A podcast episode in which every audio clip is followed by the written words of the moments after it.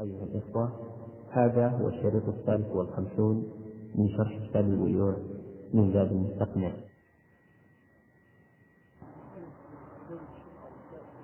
نعم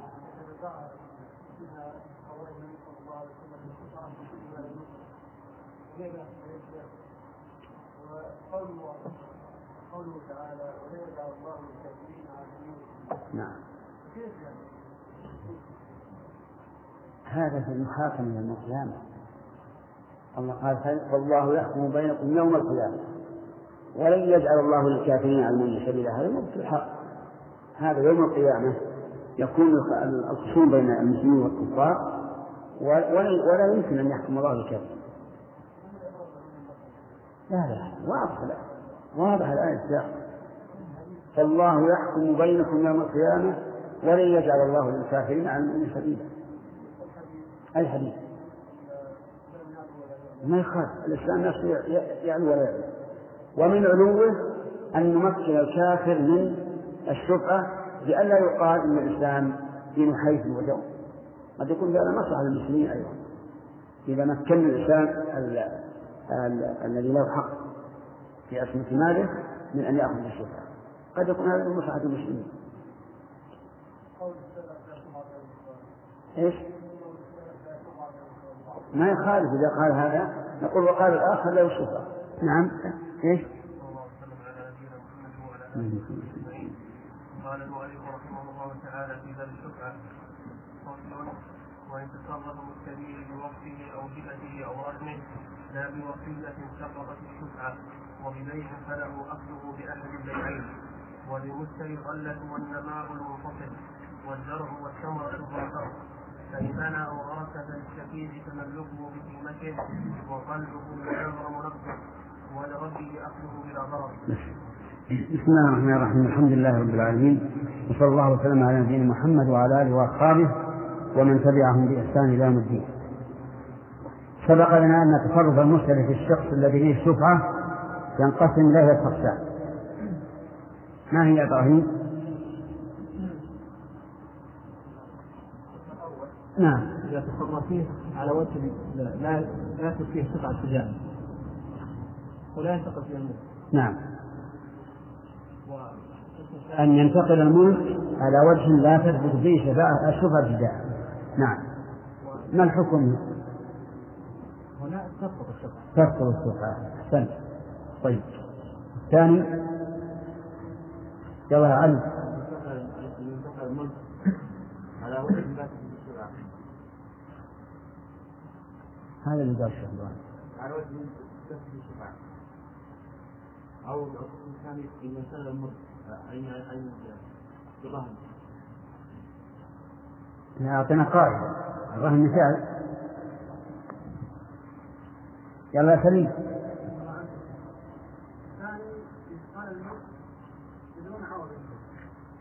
أي نعم هذا اللي ذكر ذكر الشيخ إبراهيم. نعم. طيب. أن يتصرف فيه تصرفا لا ينقل منه فما الحكم؟ أنها لا تسقط الشفعة طيب. أن أن يتصرف تصرفا ينقل منه على وجه تثبت به الشفعة ابتداء. طيب. ما الحكم؟ تأتي طيب. إذا تصرف فيه بإجارة سراح آجر الشخص الذي فيه الشفعة أتنفسخ الشفعة أو لا؟ أتسقط الشفعة أو لا؟ لا تسقط يأخذ الشفعة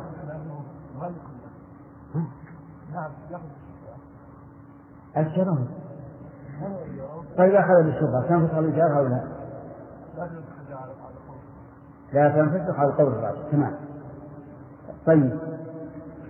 إذا قلنا عبد الله عوض لا تنفسخ فما فما الحكم؟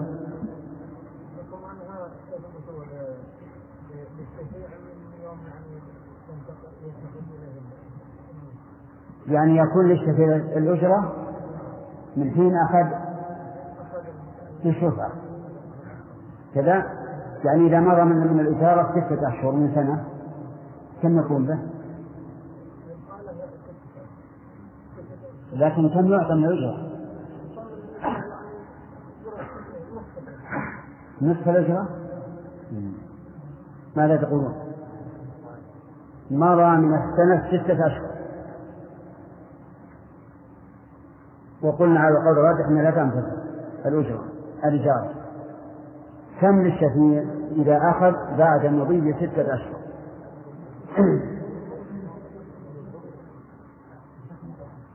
من يعلم؟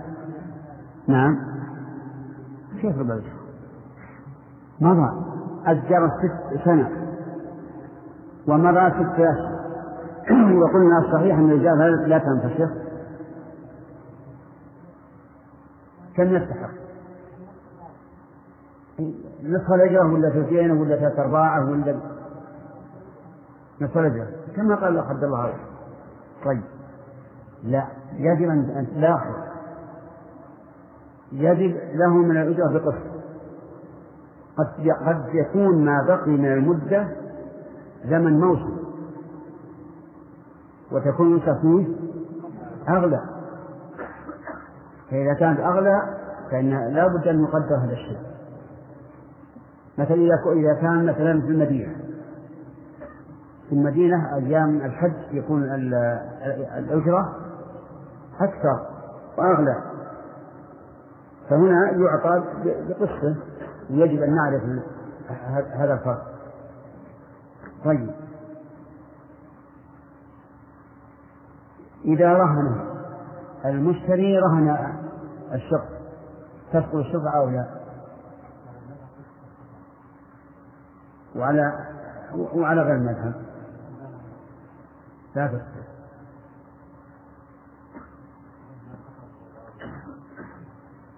وعلى ما مشى عليه المؤلف وعلى المذهب. لا. طيب. المذهب أنها لا تصح طيب فإذا أخذ بالشفعة أينفسخ الرهن أو لا؟ السؤال لك نعم. لكن هو يقول بالشفعة وهو مفهوم لأنه مجهول بحق المكان. فنقول له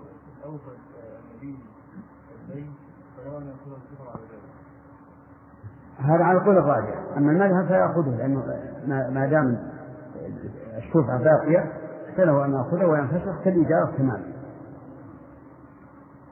ثم قال المؤلف رحمه الله وببيع فله أخذه بأحد البيعين. يعني إن تصرف فيه ببيع من الفاعل؟ المشتري. يعني المشتري باعه على آخر فله أي للشفيع وهو الشريك الأول أخذه أي أخذ الشخص بأحد البيعين.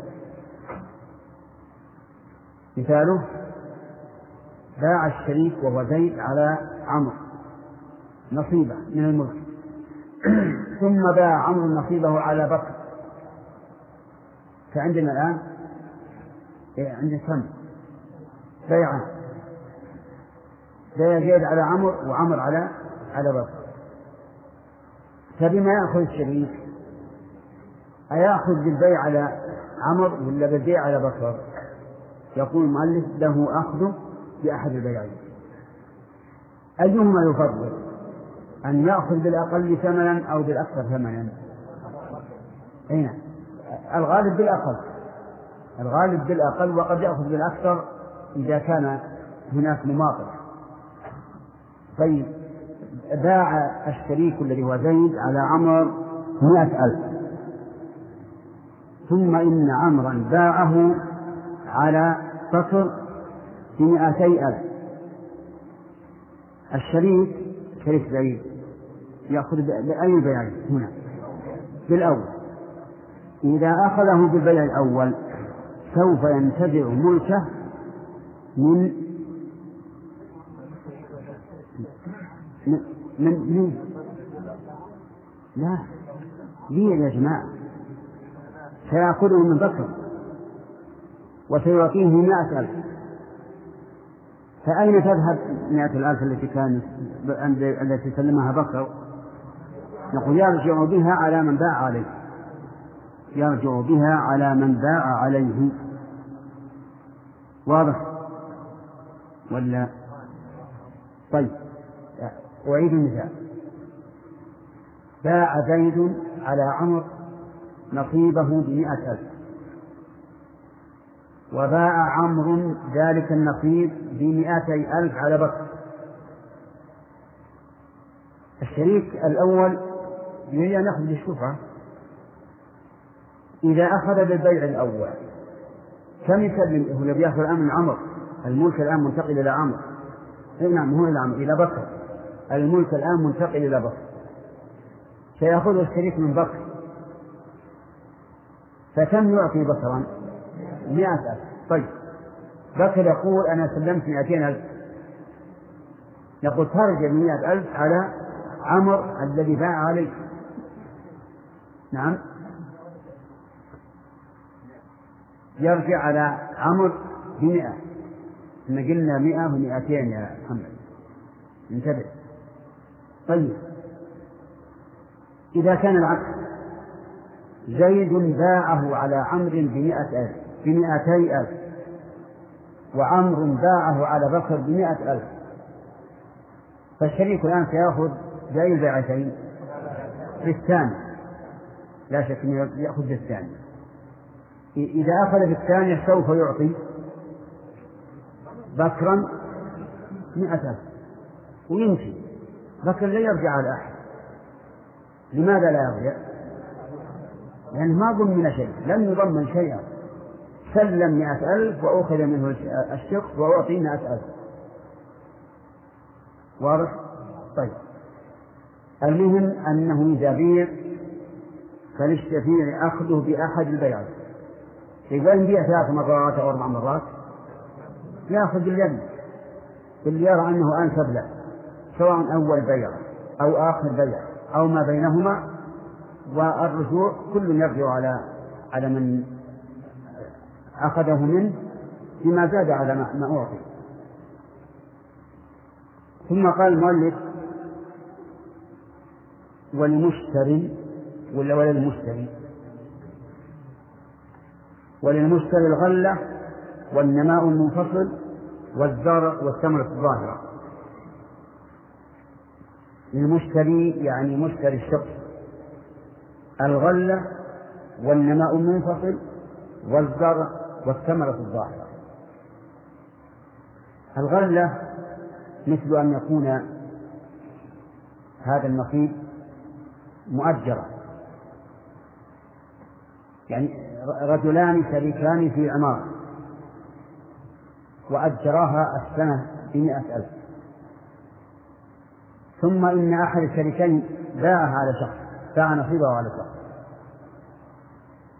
وخفي على الشريك أنه باع حتى مضى آه، أربعة أشهر. فالغلة في هذه الأربعة أشهر لمن؟ للمشتري. التعليل لأنها لأنه نماء ملك. وقد قال النبي صلى الله عليه وعلى آله وسلم الخراج في الضمان. فهو ملك مضمون عليه فتكون له غلته. طيب له أيضا النماء المنفصل. مثاله رجل باع نصيبه من النخل.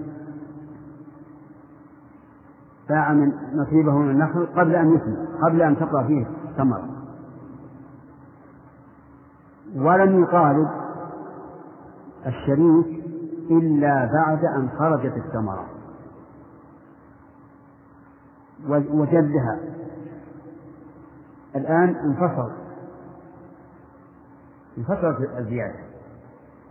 أليس كذلك؟ من تكون له؟ تكون للمشتري. تكون للمشتري لأنها نماء ملك. كذلك الزرع والثمرة الظاهرة لو لو لو أنه أي الشريك باع على شخص وزرعت الأرض فالزرع لمن؟ للمشتري ما دام قد ظهر. أما إذا كان حبا مدفونا في الأرض فإنه يتبعه لكن إذا ظهر فإنه يكون للمشتري لأنه برز وبان وتعلقت به نفسه وكذلك الثمرة الظاهرة تكون أيضا للمشتري حتى وإن لم تؤبر. ففي هذا الموضع لم يفرقوا بين المؤبر وغير المؤبر وجعل الثمرة الظاهرة نماء نماء منفصلا ولكن الصحيح أنها إذا إذا لم تعبر فإنها تتبع. قياسا على البيع وقد قال النبي عليه الصلاة والسلام من باع نخلا بعد أن تعبر فثمرتها للذي باع. وعلم من قول المؤلف النماء المنفصل. أن النماء المتصل يتبع. وليس للمشتري منه شيء. مثاله عجيب الشاة والسمن ما فيها شفعة بارك الله فيكم. وهذا ما أريد منكم. فالآن عندكم مطر.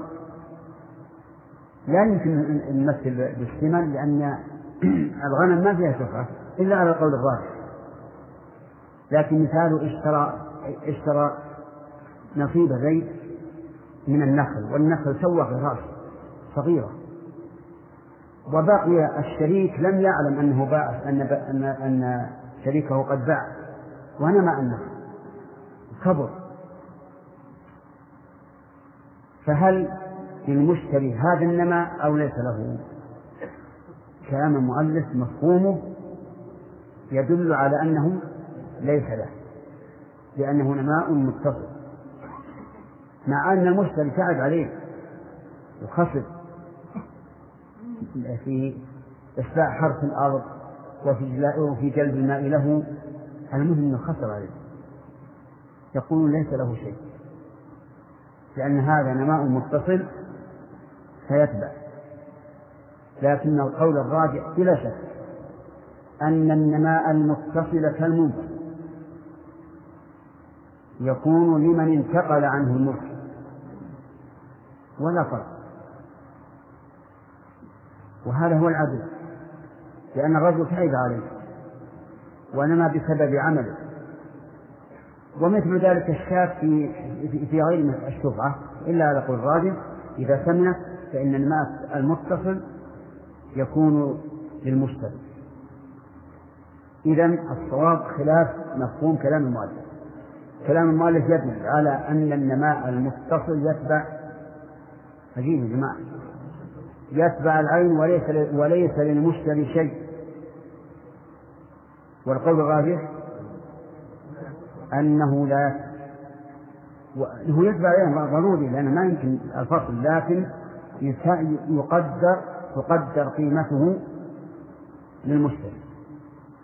كيف يقدر؟ يقوم النخل وهو كثير صغير ويقوم وهو كبير. قد نمى فتقوم الأرض وفيها النخل على صفته حين البيع ثم تقوم وفيها النخل على صفته حين الأخذ للشفعة والفرق بين القيمتين يكون لمن؟ يكون للمشتري لأنه قيمة النماء المتصل وهذا الذي ذكرته اختيار شيخ الإسلام ابن تيمية رحمه الله. ولا شك أن هذا هو العدل. العدل أن يعطى كل إنسان ما تعب عليه وعمل فيه. فإن بنى أو غرس فللشفيع تملكه بقيمته.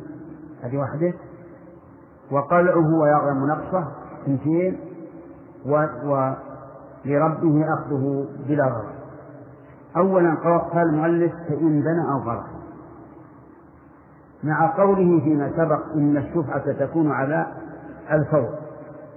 كيف يكون بناء وغراس والشفعة على الفور؟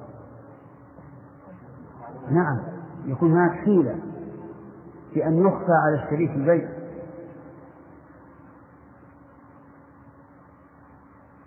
يأتي المشتري وكأنه وكيل لشريكه.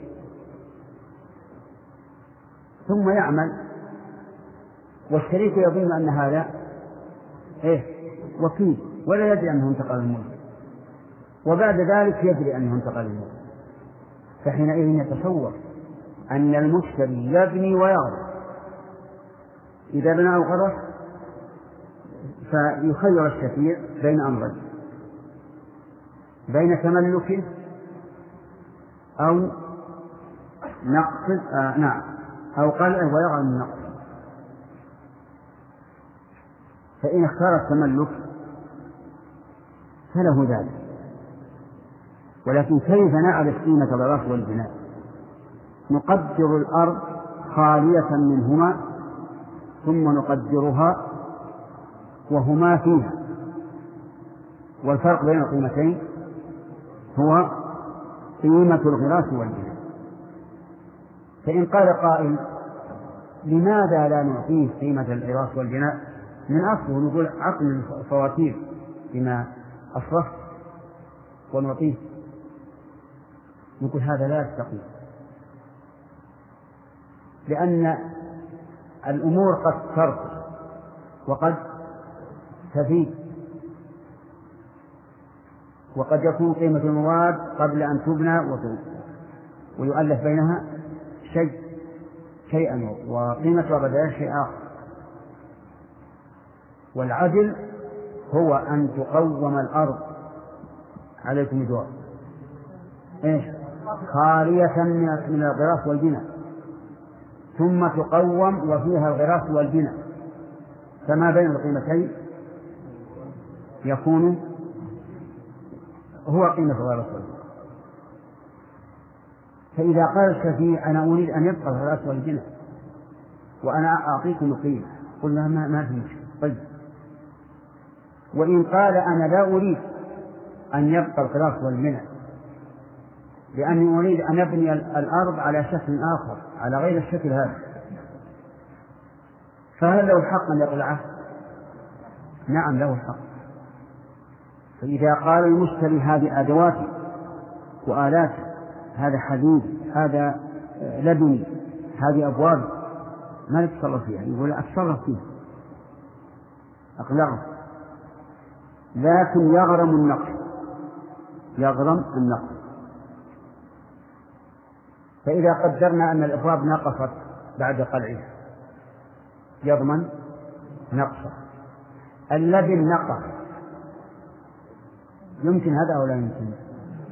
يقولون إن الإسمنت لا يمكن. لأنه إذا نقض خرب ما يصلح شيء. لكن لبن الطين يمكن. ولهذا أنقاض الطين من اللبن تنفع. أنقاض الإسمنت ما ما تنفع. على كل حال إن نفعت نفعت يضمن النقص. الغراس يضمن النقص أو لا؟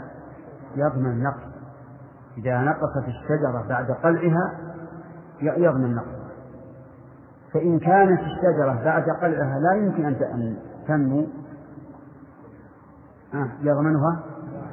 كلها. يضمنها كلها. فإذا قال قائل لماذا تضمنونه النقص؟ وفي الغصب لا تضمنون الغاصب. الغاصب؟ يعني نعم لا تجعلون الغاصب حق نقول لأن المشتري غرسها وبنى بحق والغاصب غرس وبنى إلى حق فلا شيء له. طيب يقول ولربه أخذه بلا ضرر. إذا تعارض رأي المالك مالك الغراس والبناء ورأي الشفيع. الشفيع يقول أباخ وذاك يقول لا أباخ أنا. من يقدم؟ رب الغراس والبناء لماذا؟ لأنه ملك. فإذا قال الشريك الذي هو الشفيع أنا أريد أن آخذه. يسمنوها عليه وقال ربها أريد أن آخذها. أنا لي مثلا مكان آخر آخذ الغراس هذا وأغرسه في مكان. فالقول قول ربها لأنه ملك. لكن المؤلف رحمه الله قيد هذا قال بلا ضرر ولا بد من هذا.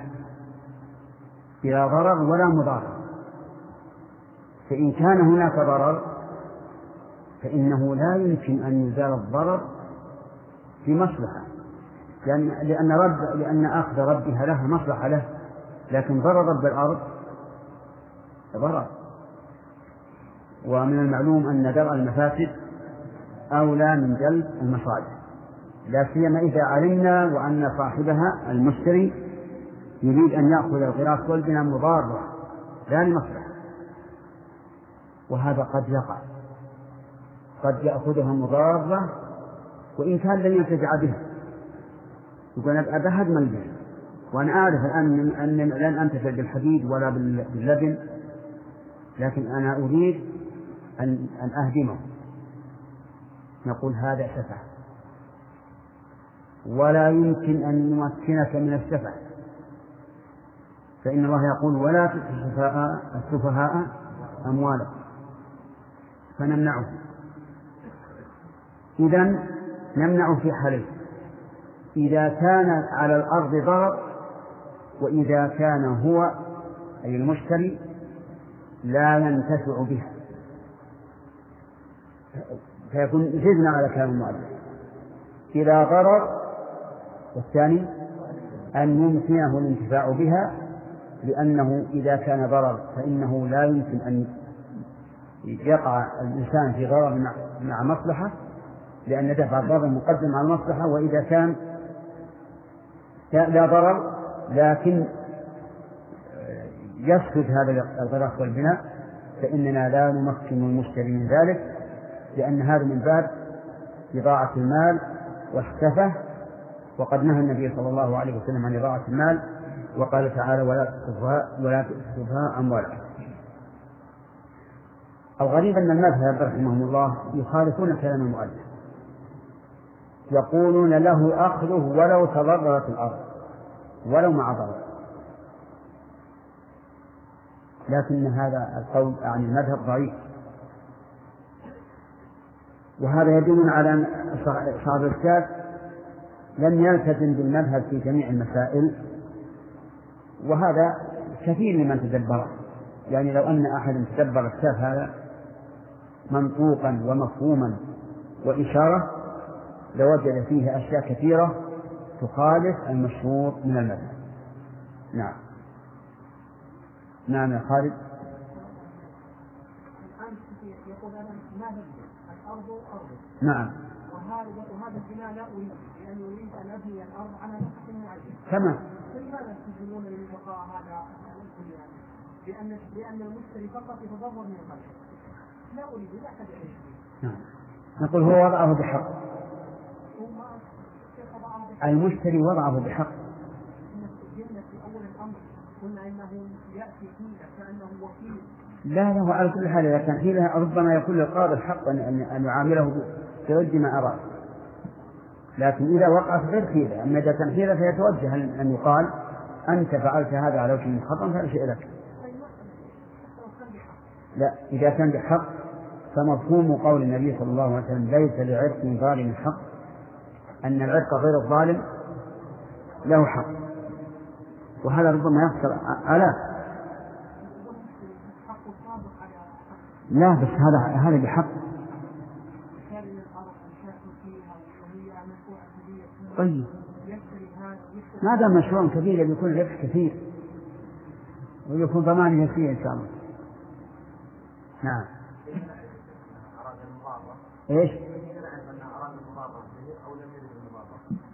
أي نعرف أنه أراد المضارة إذا كان يريد أن يأخذها وهي لا تفيده شيئا. الغالب مثل هذا أراد المضارة. أو يتحدث الرجل عند أصحابه يقول والله هذا الذي أخذها مني قهرا لأضرنه مثلا. قد قد يكون هذا.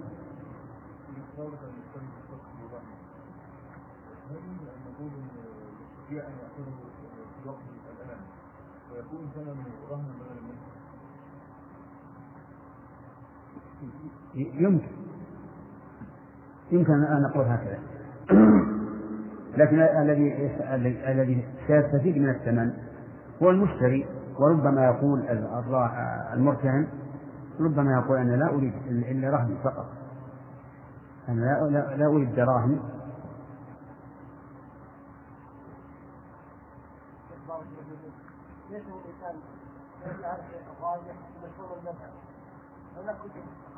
إي نعم نعم. يقولون أن المذهب هو ما جاء في المنتهى منتهى الإرادة. فإن لم يكن صريحا فيه فالإقناع. فإذا تعارض منطوق هذا ومفهوم هذا قدم منطوق الإقناع. هذا مفهوم المنتهى يعني له مصطلحات. العمدة عند المتأخرين في المذهب هو المنتهى نعم. آدم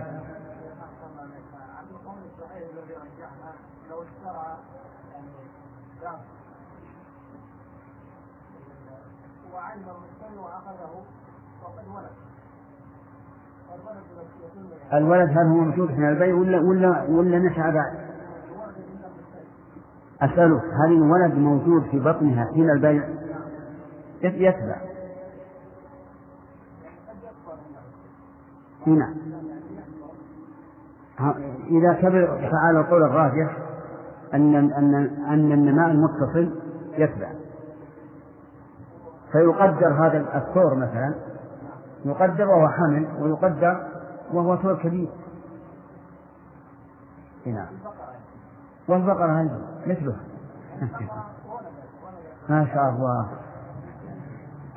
النار المنفصل يكون للمشتري.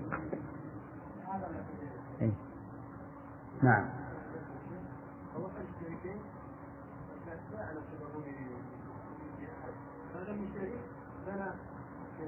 لكن في نفس الوقت باع نصبه وشيء من النسبة بتحت فكيف يقال الأرض كيف؟ بنى. ثم باع بعد البناء. أصلا ما يمكن يبيع شيئا من الأرض المنفرجة لأن الأرض مشاعة الآن.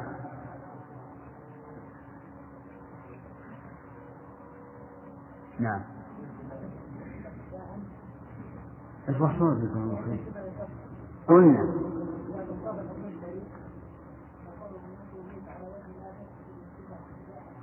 إذا تصرف بنقل الملك على وجه لا تثبت به الشبهة ابتداء. تسقط. إيه بس لا يمكن الأخذ به والمشتري تصرف تصرفا مدونا فيه. نعم. لا دعنا من القول الراجح. يا حتى لو تصرف.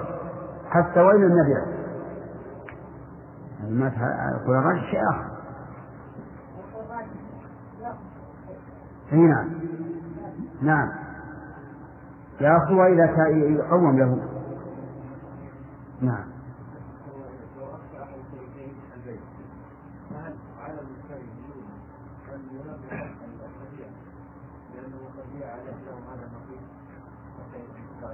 الواجب على البائع الواجب على البائع لكن المشتري إذا أراد أن يحتاط لنفسه قبل أن يتصرف فليبلغ الشريك لأن هذا أحسن له. حتى يكون كما يقول العوام التحويل من آخر الدرجة ولا من أعلاها نعم. انتهى الخمس أذن لها. لو أن صاحب الشريك اشترى حلقة طلع الدراسة ولكن المشتري ليس عنده ما يطلع به هذا الزراعة. إيش؟ لو اختار نعم نعم نعم على ضمان المال. نعم لكن المشتري ليس عنده ما يعني يجيب به هذا المال. إي نعم فهل يستطيع إن ينتفع به بالمعروف حتى يقلعه من؟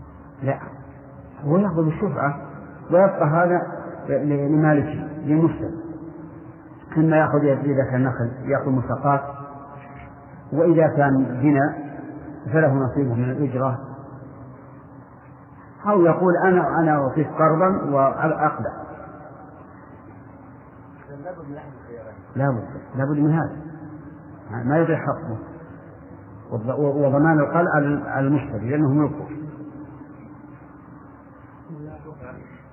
فإن مات الشفيع قبل الطلب بطلت وبعده لوارثه ويأخذه بكل ثمن فإن عجز عن بعضه تقع شفعته والمؤجل يأخذه المليء به وضده بكثير مليء ويقبل في الخلف مع عدم البينة قول المشتري فإن قال اشتريته بألف أخذ الشفيع به ولو أثبت البائع أكثر. وإن أقر بأكثر. ولو أثبت هذا بأكثر. ولو أثبت البائع بأكثر وإن أقر البائع بالبيع وأنكر المشتري وجبت وعهدة الشفيع على المشتري وعهدة المشتري على البائع. بسم الله الرحمن الرحيم. الحمد لله رب العالمين وصلى الله وسلم على نبينا محمد وآله وأصحابه أجمعين. آه، سبق الكلام على تصرف المشتري في الشق الذي فيه الشفعة أنه على ثلاثة أقسام وناقشنا فيها أيضا. وتقدم أيضا أن أن المشتري لو بنى أو غرس فللشفيع الخيار بين تملكه بقيمته وإيش؟ وقلعه ويغرم نقصه وأن خيار الغالب الذي هو المشتري مقدم بشرط أن لا يكون في ذلك ضرر. فلو قال الشفيع أنا أريد أن أتملكه وقال الباني والغالب أنا أريد أن أخذه فإنه يقدم قوله لكن بشرط أن لا يكون هناك ضرر على الأرض مثلا.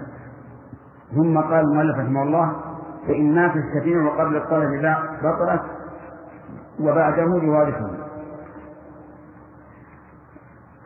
إذا مات الشفيع وهو الشريك الأول قبل أن يطالب بالشفعة فإن الشفعة تبطل وليس لوارثه المطالبة بذلك. أما إذا كان بعده فإن فإن الوارث يأخذ بها. المطالبة أن يقول أنا أريد أن أشفع ولي الحق في هذا. والأخذ أن يقول أخذته بالشفعة فيصرح بأنه تملك. يشبه من بعض الوجوه الخطبة والعقد. الخطبة إبداء الخاطب الرغبة في هذه المرأة والعقد تملكه إياه بعقد النكاح. فالشفيع إذا مات قبل أن يطالب فإنه لا شبهة له لأنه لم يطالب. ولا ولا لوارثه لأن الشفعة حق للشفيع للشفيع حيث إن الخيار له. فلما مات ولم يختر لم يكن لوارثه أن يختار كخيار الشر. ولكن القول الراجح في هذه المسألة أنه ينتقل حق المطالبة في الشفعة إلى الوارث لأن هذا تابع للملك. فإذا مات الشفيع ولم يطالب فللوارث أن يطالب. لأن هذا من حقوق الملك. فإذا كان من حقوق الملك فإن الملك ينتقل بحقوق. ولهذا نجد في وثائق البيع يقول فصار المبيع ملكا للمشتري بجميع حقوقه وحدوده ومنها الأخذ في الشفعة وهذا هو الصواب لأنه حق ثابت. فيورث عن الميت كما يورث المال وكما يورث بقية الحقوق.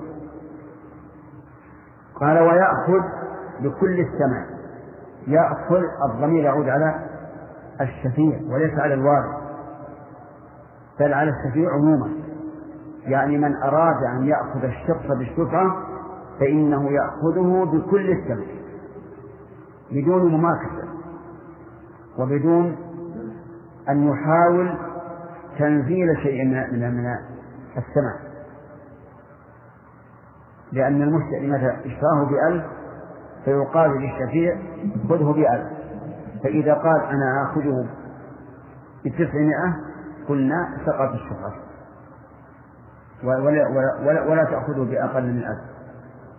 نعم لو تم الأخذ ثم قال السفير للمشتري أريد أن تسقط عني مئة من الألف فهذا حكمه؟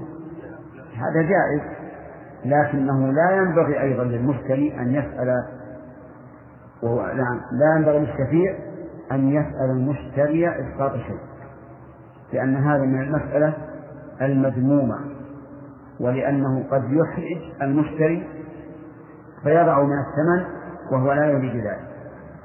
فإن عجز عن بعضه سقطت شفعته إن عجز الفاعل الشفيع إذا قال أنا ليس عندي إلا إلا تسعة آلاف والثمن عشرة آلاف. سقطت الشفعة لأننا لو قلنا لثبوت الشفعة مع إعساره ببعض الثمن صار في ذلك ضرر. على من؟ على المشتري. صار في ذلك ضرر على المشتري. والمشتري سيؤخذ منه الملك قهرا. فكيف نضره من وجهين؟ من جهة أننا أخذناه منه قهرا ومن جهة أننا عاملناه بالأشد من جهة الثمن. طيب فإن عجز عن بعضه سقط الشفعة. ثم قال والمؤجل يأخذه الملي به. المؤجل يعني الثمن المؤجل. فالمؤجل هنا صفة للموصوف المحذوف التقدير الثمن مؤجل. يأخذه الضمير يعود على الشفيع وهو الشريك. يعني الفاعل يأخذه يعود على الشفيع وهو الشريك. وقوله الملي الملي هو القادر بماله وحاله. هذا الملي القادر بماله بمعنى أن يكون عنده آه، مقدار الثمن. والقادر بحاله أن لا يكون مماطلا. أن لا يكون مماطلا. فمثلا إذا قدر أن الشفيع فقير والثمن مؤجل بأن يكون الشريك باع هذا الشق بألف ريال إلى ثلاثة أراد الشريك أن يأخذ الشق المبيع نقول خذ بثمن حاضر أو مؤجل. سبحان الله. نعم. نقول إذا كان منيا أخذه بثمن مؤجل. يأخذ بثمنه المؤجل فإذا كان يحل بعد سنة أخذه المني بمدة سنة. فإذا كان فقيرا أعني الشفيع وقال الثمن لم يحل وسوف يرزقني الله عز وجل في هذه المدة وأوفي نقول نعم إن الله على كل شيء قدير. لكن هات كفيل يضمن. ولهذا قال وضده بكفيل الملك. هات كفيل يضمن. فإذا حل الأجل ولم يسلم الشفيع أخذنا من من الكفيل فإذا كان كفيل معسرا سقطت الشفعة تسقط الشفعة طيب إذا كان إذا كان الشفيع غنيا عنده مال لكنه معروف بالمماطلة. فالمماطل كالمعسر تماما.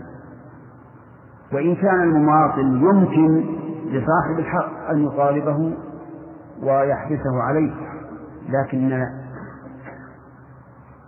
المشتري يقول أنا مالي ولا المطالبة فهذا رجل معروف بالمماطلة فلا أقبل فلا أقبل إلا إذا أقام كفيلا مليا. ومن ذلك أيضا ويشترط أيضا أن يكون أن يكون المشتري قادرا على مطالبته. أن يكون المشتري الذي سيؤخذ منه الشخص قادرا على مطالبته أي مطالبة الشفيع فلو فرض أن الشفيع من ذوي السلطان الذين لا تمكن مطالبتهم والثمن مؤجل بأن يكون الشريك باع نصيبه على شخص بألف ريال إلى سنة فأراد الشفيع أن يأخذ الشخص بثمنه المؤجل وكان هذا الشفيع من ذوي السلطان الذين لا تمكن مطالبتهم. فماذا يكون الحكم؟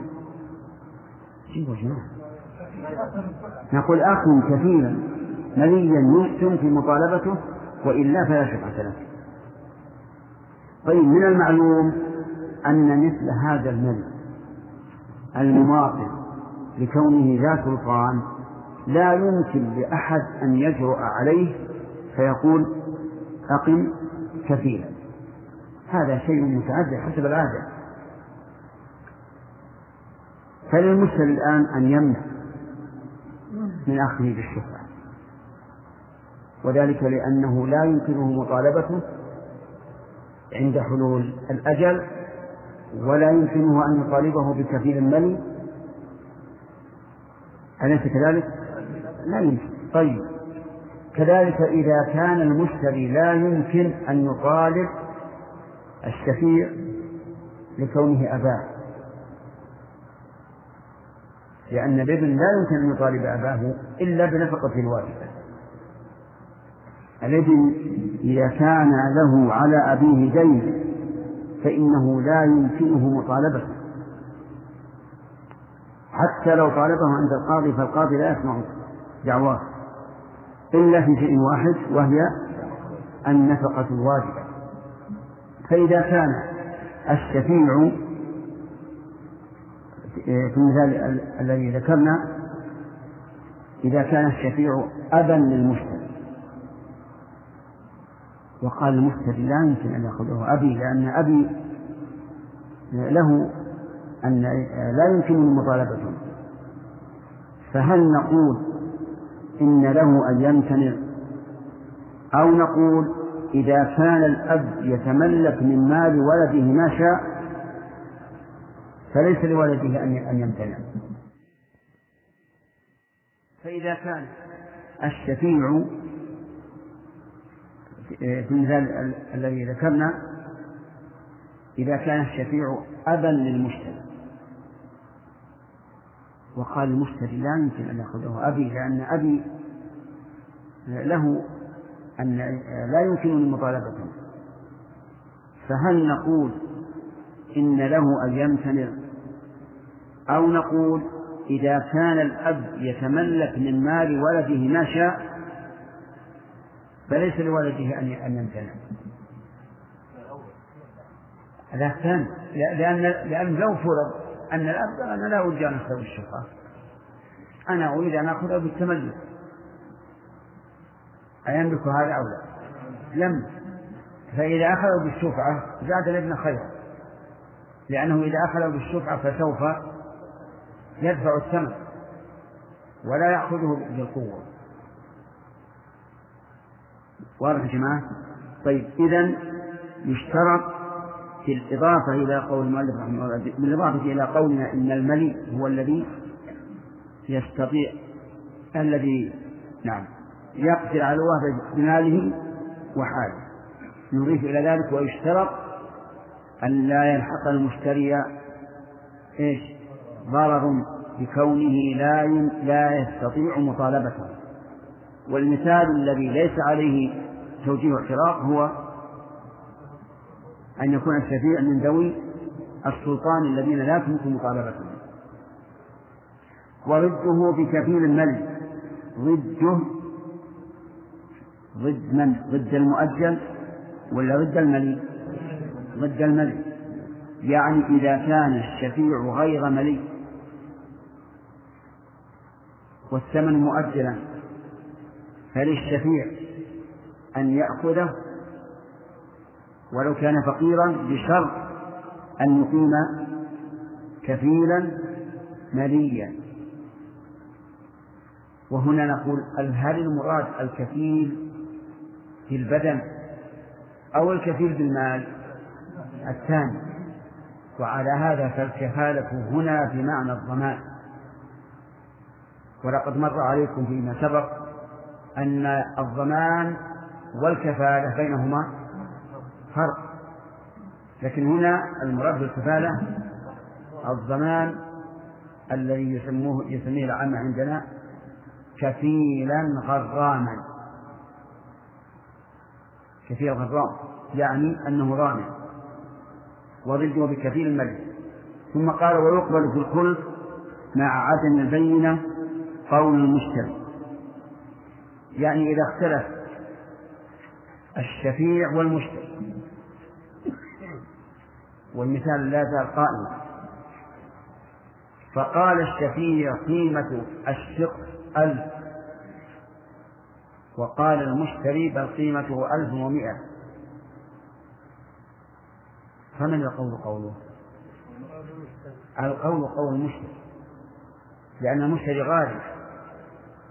إذ أنه سيؤخذ منه الشق لو قبل قول الشفيع بأقل مما غرم فيكون القول قول المشتري.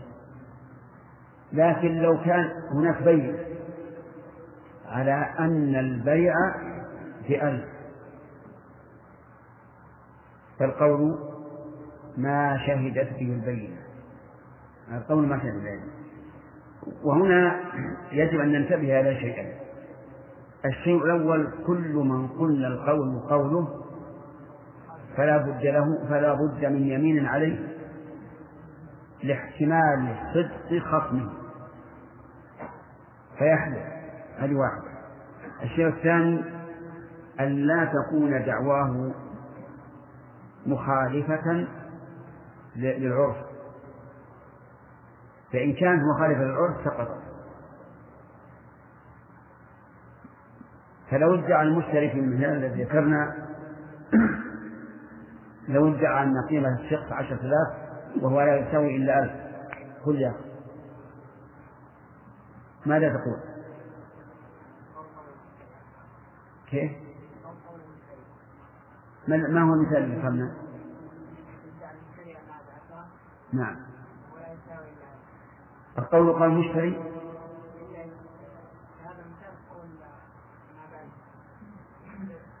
قول من؟ طيب قول الشفيع وهذا أيضا إذا أمكن لأن كل دعوة لا تمكن غير مقبولة. فإذا كان هذا الشخص لا يساوي عشرة آلاف يساوي لا يساوي إلا ألفا إن زادت قيمته. فالقول قول الشفيع ويحدث وإذا كان يساوي خمسة آلاف فهنا لا نقبل قول الشفيع ولا قول المشتري لأن المشتري زاد خمسة آلاف على المعتاد وهذا نقص أربعة آلاف عن المعتاد. فلا يقبل وهذه قاعدة عامة في كل الدعاوى. ما هي القاعدة العامة؟ طيب كلها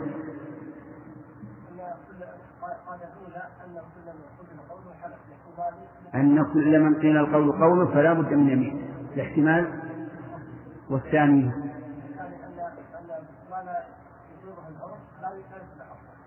أن هذا مشروع بما لا يخالف العرف. فإن خالف العرف فإنه لا يقبل. نعم. ويقبل في الخلف في الخلف أي في الاختلاف. اختلاف من؟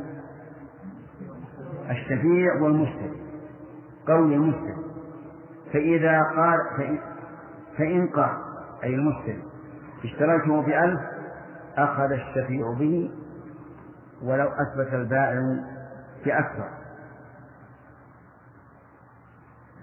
إذا قال الشفيع إذا قال المشتري للشفيع الثمن ألف ريال. الثمن ألف ريال. فإن الشفيع يأخذ بكم؟ بألف ريال.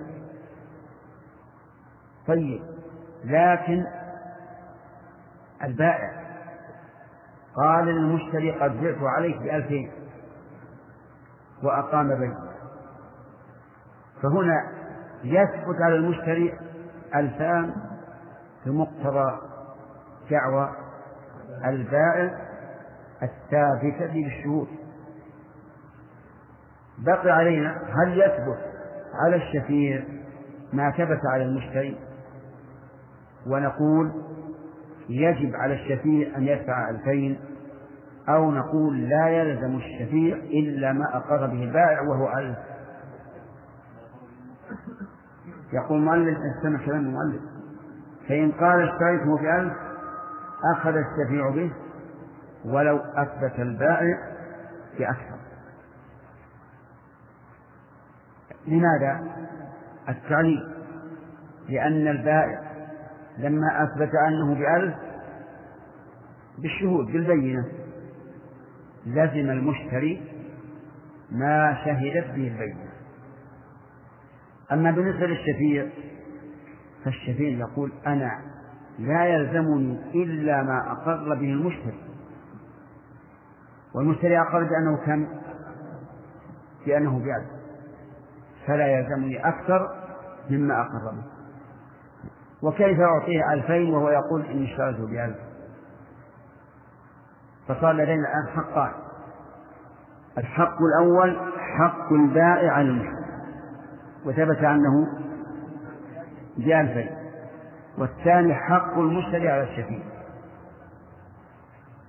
وثبت بأنه بألف في إقرار المشتري. ومنها ومن هنا تتبعض الأحكام لاختلاف أسبابها. وقال ولكن لو قال المشتري أنا نسيت.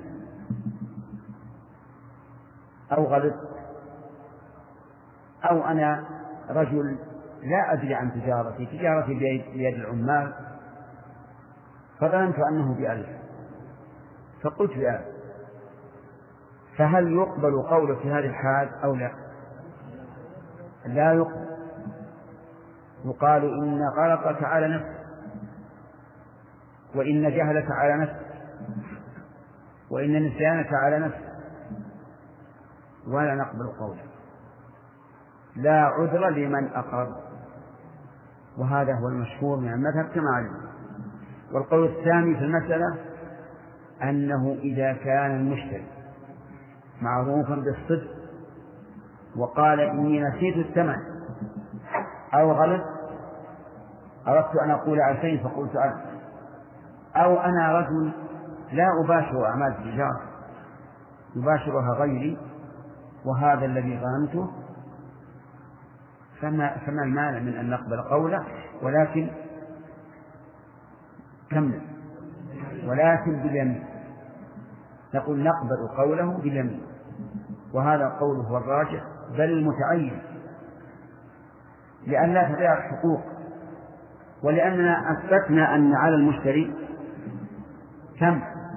ألفين بمقتضى الشهادة التي أتى بها البائع والمسألة كلها صفقة واحدة تعتبر فلا يمكن أن نبعضها والسبب واحد. إذا الصواب أنه إذا ثبت أن البيع بأكثر مما أقر به المشتري نور النور ها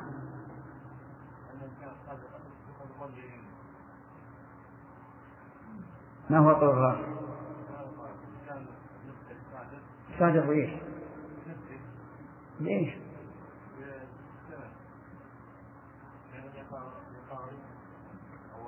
هو قال بألف طيب وثبت أنه بألفين. ثم قال إنه غلط أو نسي أو جاهل. على قول الراجح؟ أي نعم. يقبل قوله في يمينه. لأن ما قاله محتمل وهو رجل معروف بالصدق فتعين أن نعطيه ما ثبت دون ما أقر به. قال ولو أثبت البائع بأكثر. فإن أثبت البائع بأقل. عكس المثل. وهو قال اشتريته بألف وأثبت البائع أنه في ثمانمائة فماذا يكون؟ نقول إن هنا يأخذه الشفيع بما أثبته البائع لأنه ظهر كذب المشتري أو غلطه أو جهله.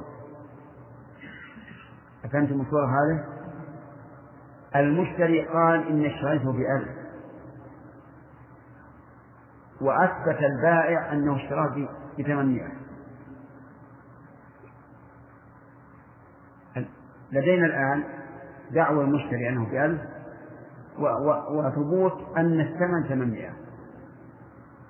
فهل نأخذ بدعوى المشتري ونلزم الشفيع بألف أو نأخذ بما ثبت؟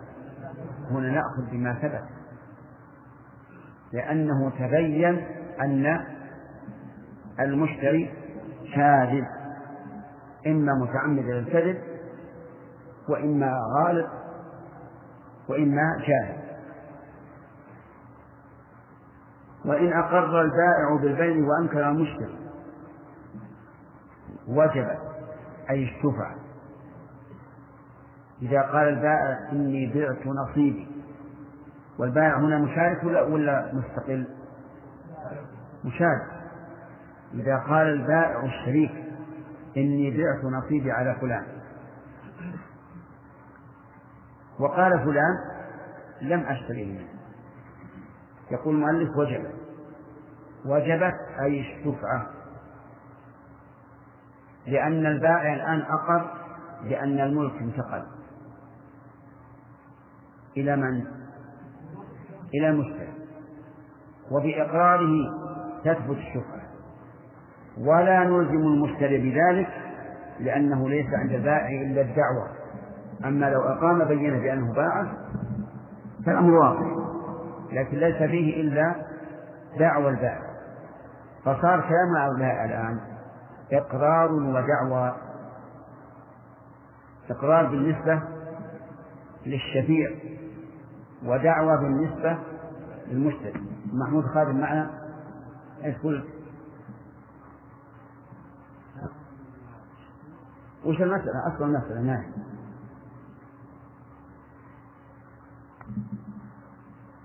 أصل المسألة يا جماعة ترى هذا الفقه مهم نعم أصل المسألة أن البائع أقر بالبيع على فلان. وفلان قال لم تبع عليه فهنا نقول تضمن قول البائع إقرارا ودعوة. إقرار إيش؟ أنه باع. وإذا أقر بالبيع فلازم هذا هذا البيع ثبوت الشفعة. ودعوى على من؟ على المشتري. المشتري يقول أبدا. أنا ما اشتريت. لا المشتري خلاص بريء حتى يقيم البائع بينا فالمشتري الآن ما ليس عليه شيء.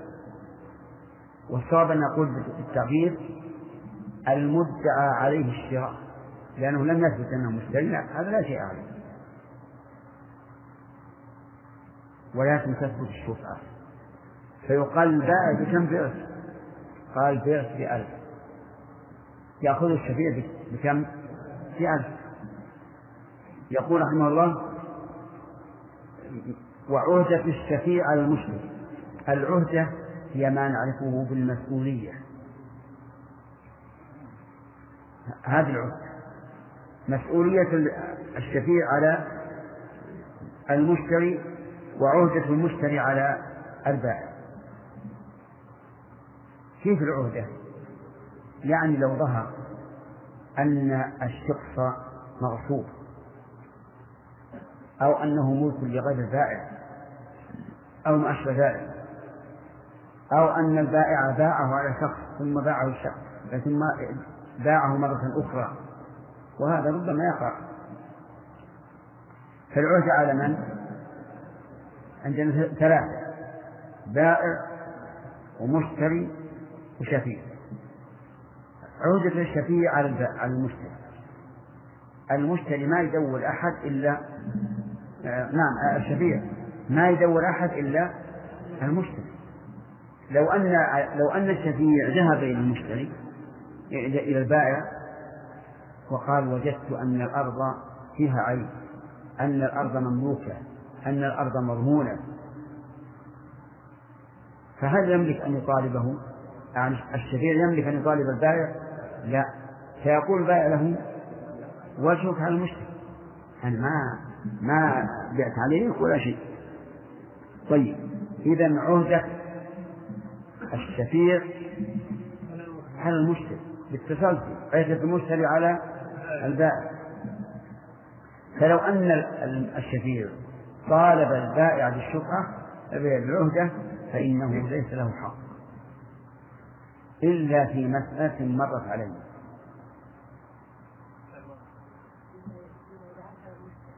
نعم. إذا أقر البائع بالبيع وأنكر المشتري. فهنا عودة الشفيع على من؟ على البائع. لأن المشتري لم يثبت أنه اشترى. فعليه يحتاج أن يستثنى من هذا.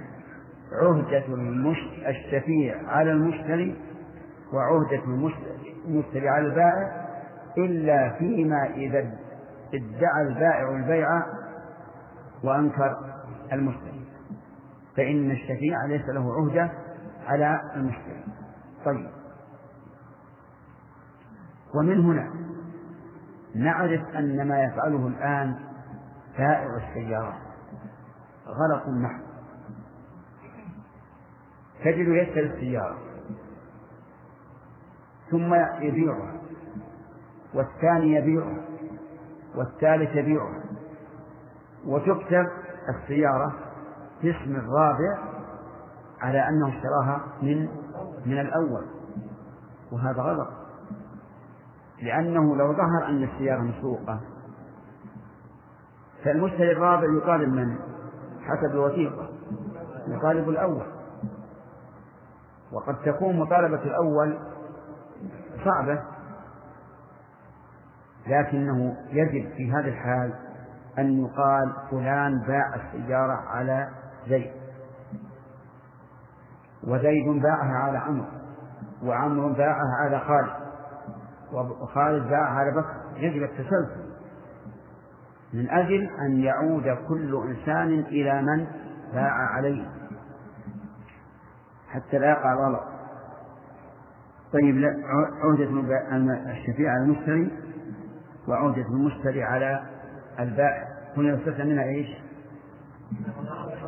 إذا أقر البائع بالبيع وأنكر المشتري. سبق سبقكم الناس سامي طيب.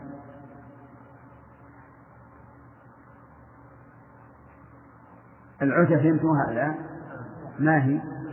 المسؤولية التي يطالب بها الإنسان. نقرأ نعم قال لو رجع الراجع على الأول لماذا لا نقول مصحح ونقول الأول على الثاني والثاني على ما يستقيم لماذا يا شيخ؟ لأن لأن الأول ما اشتراها من من من الثاني. بل بالعكس. الثاني هو اللي يشتراها من الأول. صحيح. نعم. إذا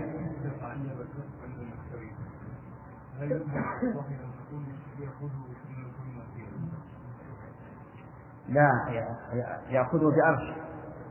لكن في فيما أظن أن بعض العلماء يقول إنه إذا انتقل الشق بالشفعة فإن الملك يكون للشفيع من العقد الأول. لكن هذا قول ضعيف. سبق لنا أن نماءه للمشتري فغرمه عليه أيضا.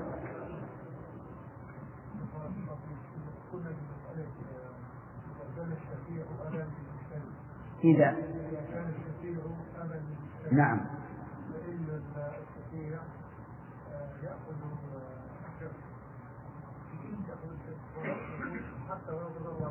نعم.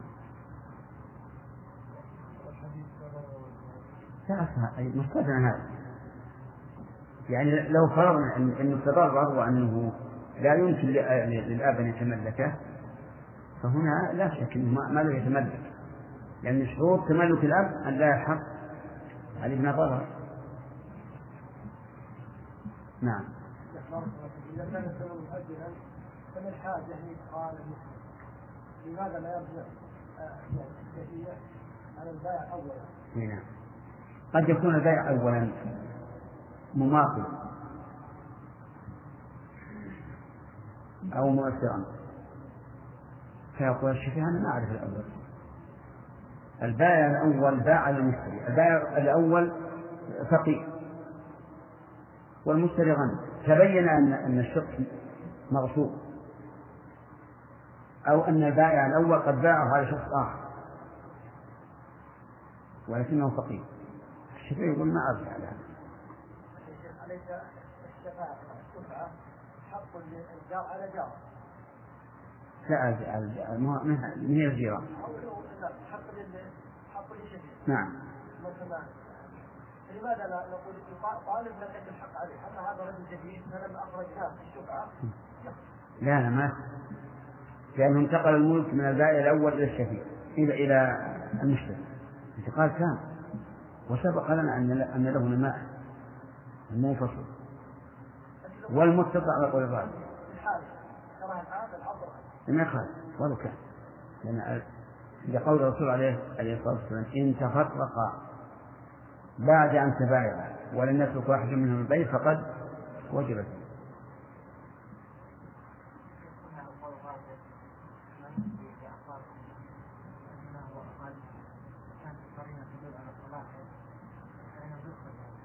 نعم. لماذا أي ما؟ كيف؟ نعم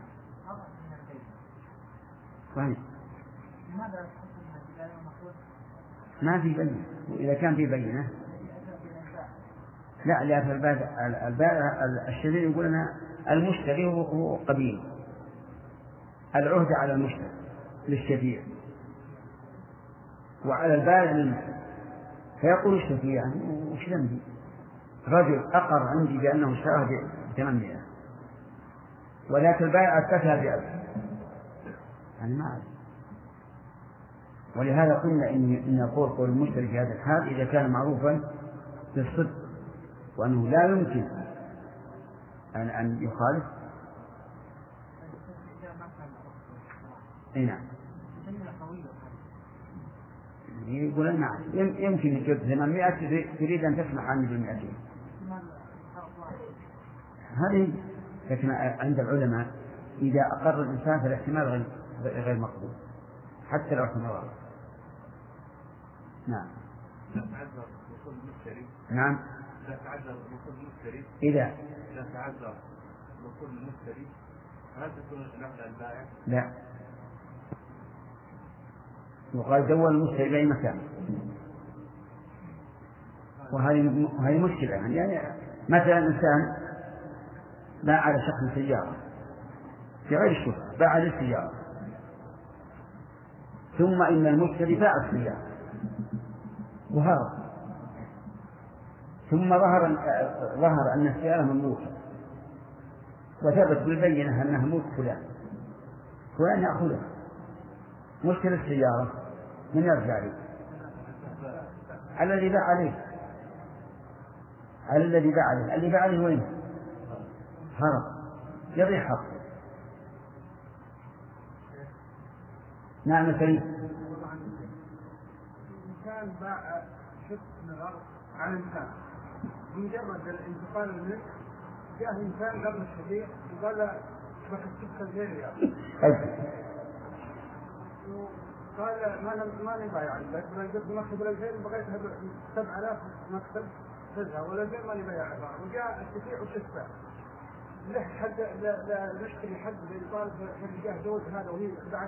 لا هذا ما قلت لا هذا ما باع. لكن لو باع بأكثر الشفيع يأخذ الأحظ لنفسه. ما هو الأحظ لنفسه الأقل ولا الأكثر؟ الأقل. نعم. إيش؟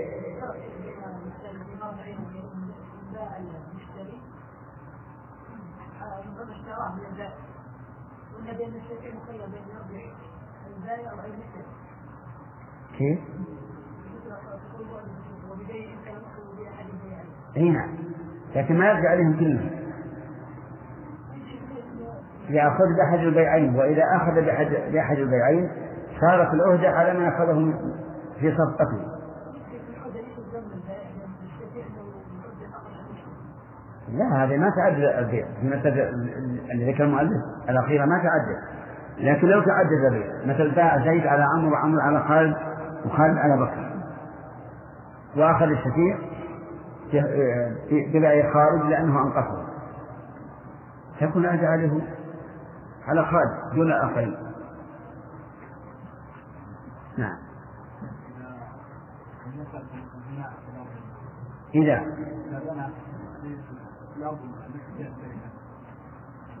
فلم يستطع ان يستريح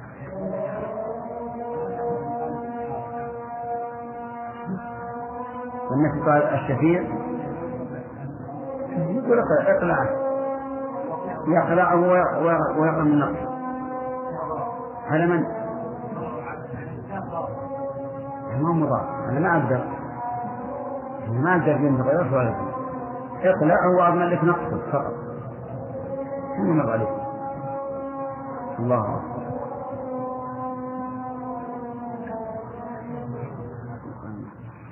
آت محمدا الوسيلة والفضيلة والأسر المقام المسلمين وآتنا لو قال البائع يأخذ وإن كان المشتري إيش؟ لو قال البائع يأخذ وإن كان المشتري ثم قلنا للشافعية الإشكال فلو قال البائع وجد البينة بينة أنه باع بألف والثاني يقول ما أريد رجع بألف لكن بألف مئة هل يشبع الشيء بألف مئة وألف؟ البائع أثبت أنه باعه أثبت ببينة أنه باعه ب- بألف. أن من من ي- يريد؟ لا ما له ما له- إلا ما ما, أخذ به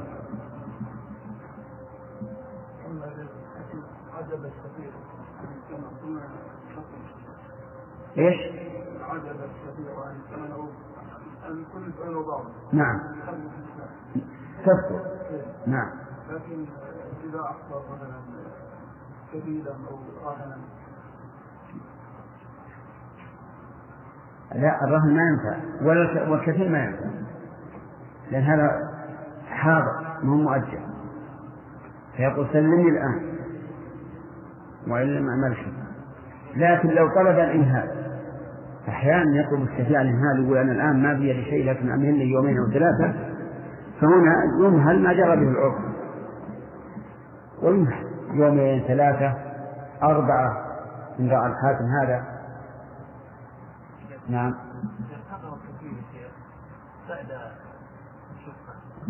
اي نعم. فكما لو عذر تسقط الشبهة نعم. ها؟ انتهى الوقت؟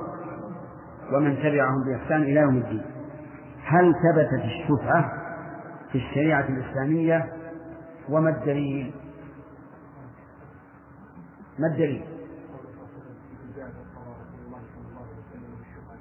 قول جابر؟ نعم. رسول الله صلى الله عليه وسلم بالشفعة في كل ما لم أحسنت. بارك الله فيك. طيب. هل الشفعة من محاسن الشريعة أو فيها ظلم.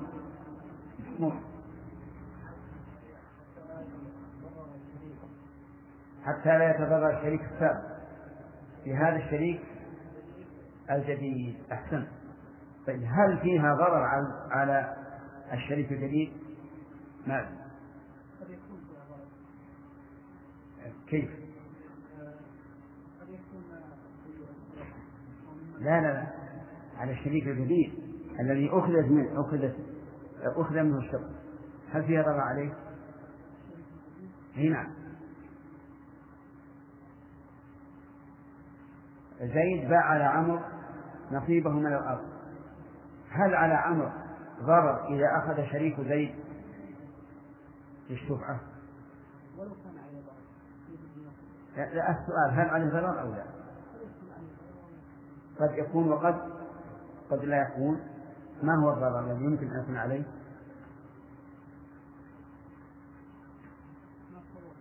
إيه طيب.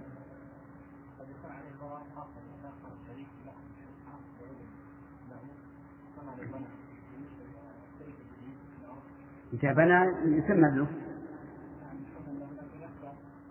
ما يخسر محمد. نعم. ليس عليه ضرر إلا فوات الربح إن زاد توكيل وهذا ليس بضرر. فهذا ليس بضرر. فاته ربح لكنه لم يخسر شيئا. وإذا قال قائل إن فوات الربح الخسارة.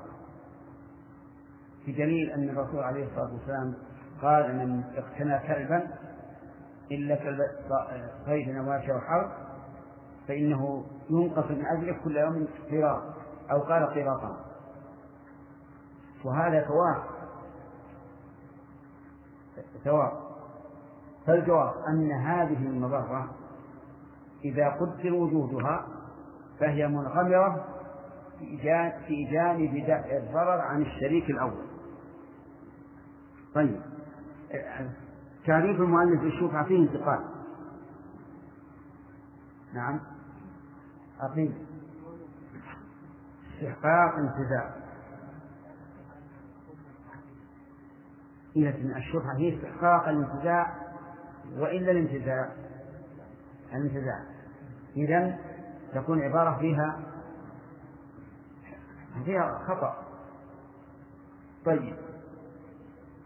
قوله بعوض مالي. الجار مجنون متعلق بإيش؟ سامح.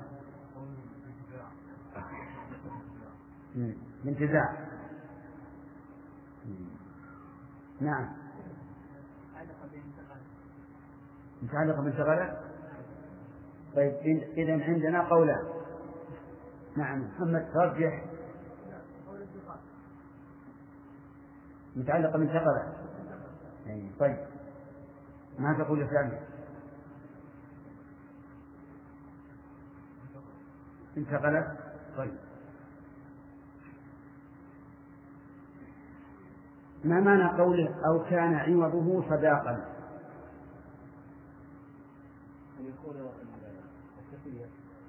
ما معنى الكلمة؟ أو كان عوضه صداقا. يعني عوض هذا الشخص الذي أخذ يكون صداقا صداقا واحد نعم. هذا رد على كبر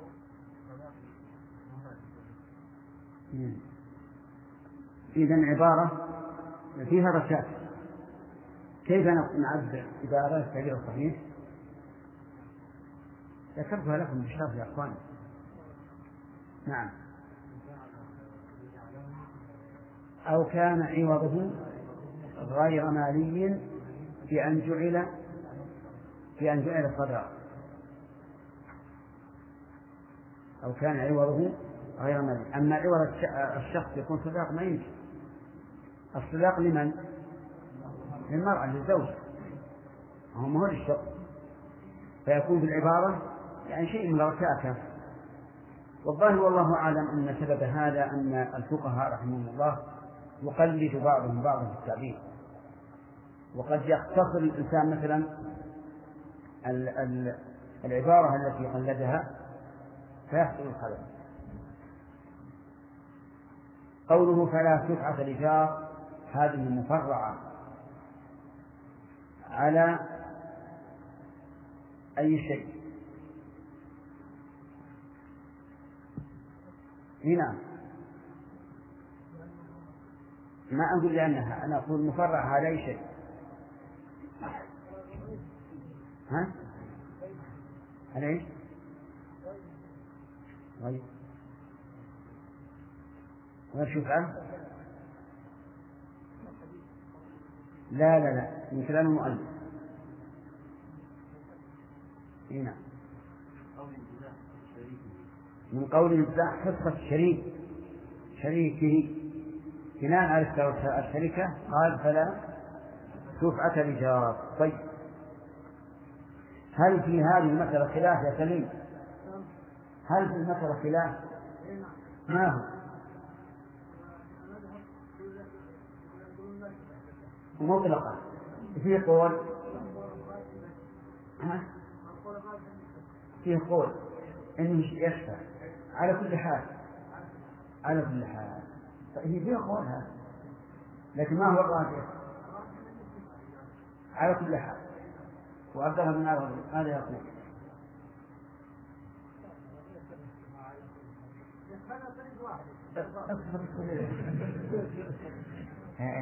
لا تحدث تحدث عقب يوحنا الرجال نعم.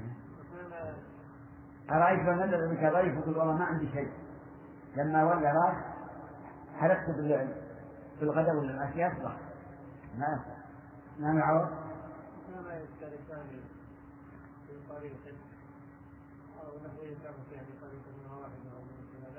الشفعة يعني إن اشترك في شيء من حقوق الملك. كالطريق والماء وما أشبه ذلك فله الشفعة وإلا هذا القول الراجح ولا المرجوح؟ نعم متأكد ما هو الدليل على هذا القول وهو التفصيل؟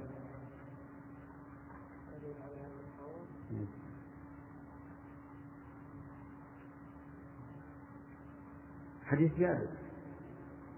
حديث جابر قال النبي صلى الله عليه وسلم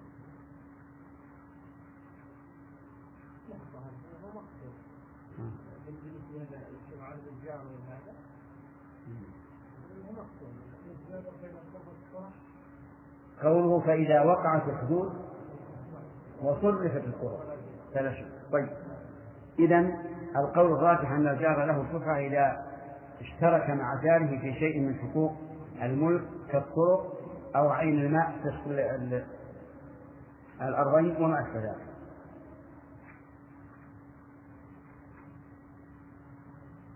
إذا تعدد المشتري هل للشفيع أن يأخذ؟ لأحد لأحد نصيب المشتريين؟ له ذلك. مثال. إن اشترى شريكان أو اثنان أو اشترى واحد حق شريكين إذا تعدد نعم اشترى هل للشريك الأول أن يأخذ ببدء أحدهما؟ نعم. مثاله. مثال اشترى زيد وعمرو حصة محمد من أرض اشترى رجلان حصة حصة بالألف حصة واحد. آه. فالشريك أخذ واحد منهما. توافقون على هذا؟ يقول باع زيد نصيبه على اثنين. فلشريكه عمرو أن يأخذ من أحد الاثنين ويترك الآخر. فهمتم؟ طيب.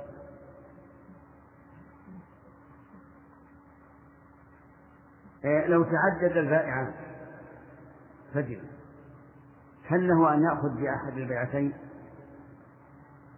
نعم. كيف؟ صورتها. نعم. هل للشفيع أن يأخذ في أحد البيعتين؟ مثاله. ما ما. على؟ على واحد. تعدد الآن تعدد الآن البائعان والمشتري هل للشفيع أن يأخذ بأحد البيعين؟ إيه، صحيح. ما معنى قول المؤلف ولا شفعة بشركة وقف؟ أحدهما نصيبه وقف عليه والثاني نصيبه في- وباع صاحب نصيب الصلب لأنه ليس لصاحب النصيب الموقوف أن يدفع على صلب أحسنت. أرض بين شريكين. نصيب أحدهما وقف والثاني طلق. فباع من نصيبه الطلق على شخص ثالث فإن صاحب الوقف فإن الشريك الذي نصيبه وقف لا يأخذ بالشفعة. التعليل يا عبد الله.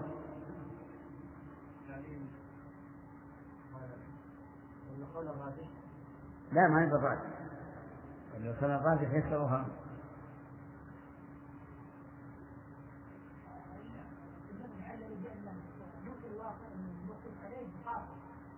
لأن ملك الواقع الموقوف عليه للوقت قاصر. ولهذا لا يجوز أن يبيعه ولا يأخذ طيب. والملك القاصر لا يقوى على انتزاع ملك الشريع المسلم. هل في هذا قول آخر؟ صالح؟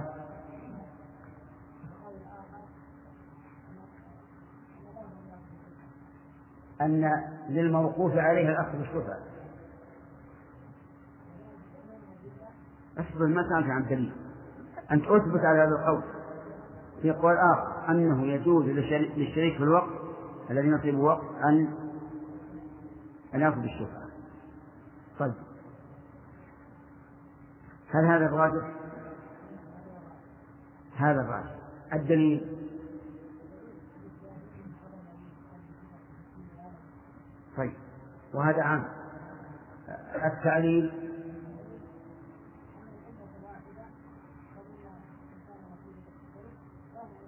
أن العلة وهي الضرر موجودة فيما إذا كان الشريك نصيبه وقت. بل هذا أشد أشد ضررا. لماذا؟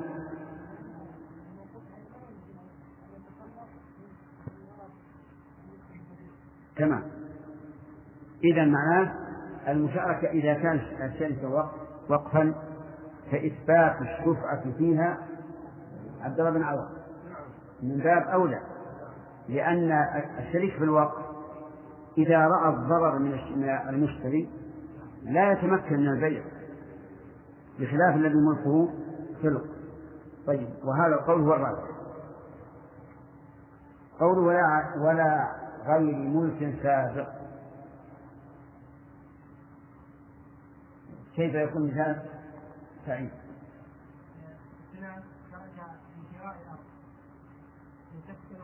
نعم. وملكهما دخل ليس على نعم. فلا يشك أحدهما؟ بارك الله فيك. طيب. قول قول المؤلف ولا ركاز على مسلم. إبراهيم. صورتها لو كان اثنان شريكان في أرض. أحدهما مسلم والآخر كافر. المسلم نصيبه. تباع المسلم نصيبه؟ على من باع؟ على على كافر على كافر أو على مسلم. أو ما يصير. باع المسلم نصيبه على مسلم. على مسلم. على مسلم. طيب. فليس للكافر إن شاء فليس للكافر إن شاء فإن باعه على كافر لو شفع طيب لو كان الشريك كافرا هذه أرض بين كافرين فباع أحدهما نصيبه على مسلم. لا شفعة؟ توافقون على هذا؟ نعم. لا شفعة لكافر على مسلم سواء كان شريكه الذي باع مسلما أو كافر طيب. إذا كان شريكه كافرا وباع على مسلم هل للكافر الشريك أن يشفع؟ له انتبه إذا كان الشريك الشريك كافر. فباع على مسلم فهل لشريكه الكافر أن يشفع على المسلم؟ ليس له ذلك أحسن. نبدأ الآن بالوديعة في بقية الوقت. يقول ما يقول المؤلف رحمه الله باب الوديعة. الوديعة وزن الصرف فعيلة. فعيلة وثبتت الياء في الميزان لأنها زائدة وهذه قاعدة صرفية أن الحرف الزائد في الميزان يؤتى به بلفظه كل الحروف الزائدة في الميزان يؤتى بها بلفظها كيف تزن فاعل؟ كيف تزن قائم فاعل. لأن الألف هذه زائدة كيف تزن يقام؟ يفال